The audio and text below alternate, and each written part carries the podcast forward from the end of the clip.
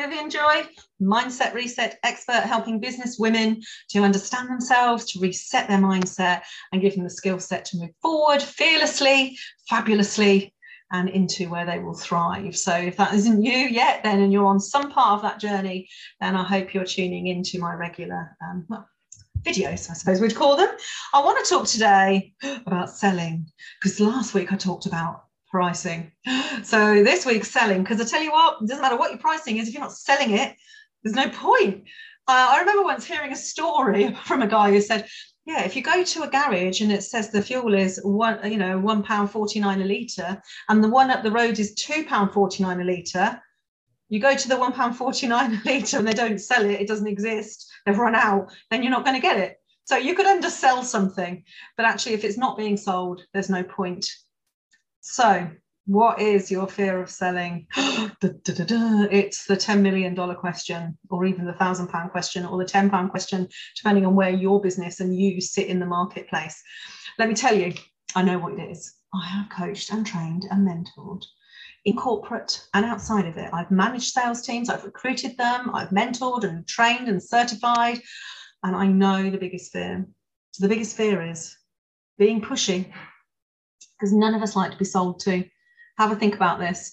Unless, of course, you are a sales trainer and then you love it because you're like, oh, I'm watching the strategy. But none of us like to be sold to. We don't like to be pushed. We don't like to be so talked at. We don't want to think that we feel pressured.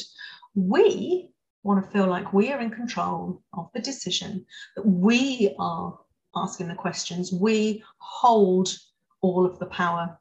All buyers want this. So if you're pushy and talking at people, you will feel shit about it. The icky, horrible, salesy. Uh. The only other time you're not going to like sales is if you don't believe in what you're selling. So if I had a product that I didn't believe worked, I wouldn't want to sell it either. Would you? So the clues are in how you're approaching this. So if you're avoiding sales altogether, have a look at what you've got. Because I tell you now, if you could understand the value of what you do, and I feel sure you're fabulous, you wouldn't be trying so hard if you weren't. But you're probably very service based, in which case selling makes you just want to run for the hills. But if you take what you've got, I just want you to build the value of it. Just with me now. What is the value? How do people feel before they do your thing, buy their, buy your thing, use your thing? How do people feel during the thing? How do people change their lives with your thing?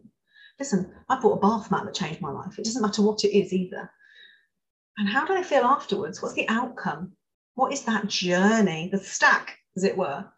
Because once you really power that up in your own head, and you know the people it's for and how it's going to change something for them, make them joyful, take their pain away, whatever it's going to do, you will want to talk about it I don't mean sell it to people that don't need it, talk about it to people who do.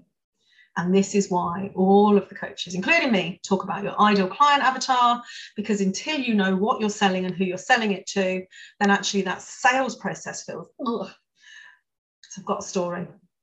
I've got a story about a guy called Steve years and years and years ago, and you may have heard this. So I apologize if you've been in my community for a while years ago, I used to do a lot of public speaking. I'm a trained public speaker. And one time I was doing a a talk about beliefs. I've talked about beliefs most of the time because with them reset, everything's fabulous. If they're upset, it's not. And I remember saying to them, who here doesn't believe they can sell? And there's about 25 entrepreneurs in this room, and we're having breakfast. And this guy put his hand straight up. And I said, Oh, you know, what's your name? He said, My name's Steve. I said, Steve, so you don't believe you can sell? He said, No. He said, Absolutely not. I hate it. By the way, hating something and not being good at it are different things. So I said, So you're telling me? I said, What's your business? And he told me what his business was. And I said, And so you've never made a sale in your business, Steve? He said, Oh, no. He said, I've made lots of sales. Oh, have you got a sales team or do you do that? I said, No, I do it. I said, So it's not that you're no good at sales, you hate it. He said, Yeah. And I said, Tell me when you decided this. Tell me when you decided that you hated sales, you're no good at it. Because the evidence, actually, this guy had a million pound business. The evidence is telling me they're actually pretty good at it. And that even if you don't like it, you're really good at it. And normally we like things we're really good at. And actually, Steve had a think, and I saw his brain as I do when I'm coaching people one to one or in groups, actually. he had this moment where he remembered. And it turns out that when he was about 16, Steve worked for a used car dealership. And there was only a certain amount of cars on the forecourt. And his boss used to say to him, no matter who comes in, you've got the car for them. So, you know, if little Mrs. Smith comes in and she wants a blue escort, you'll have to sell her a, a red Fiesta because actually we haven't got a blue escort. So actually your job is to understand basically what they want and then get the thing that fits it nearest and sell it. And as Steve was telling the story, I could feel all of these kind of, oh shit, shift moments going on. And I just said to him, So, Steve, it's not that you're not good at sales, you're not good at pushing something on someone when they want something else. And he went, That's exactly it. And actually, I said, At the moment, your business, you sell a thing to somebody and they need it. He said, Yes. That's why you're successful. So don't try and sell your thing to somebody who doesn't need it or want it. Your job as the person who is selling or promoting or marketing or serving, whatever you want to call it, is to understand if that person really needs it. And when all of your sales process is around questions, so that that person can answer in their own head and make their own decisions, they will move towards it and buy it without all of that icky, horrible, ooh, selling. So I hope this helps. And if you need any more help with this, I'm happy to go through your process and help you understand what's going on and what, what's getting in your way. Because a business without any sales, or even if you're a charity, you need income, isn't a business. You might be busy, but you're not in business. So you need to sort that out. And I'd love to help you with that. Hope this has helped.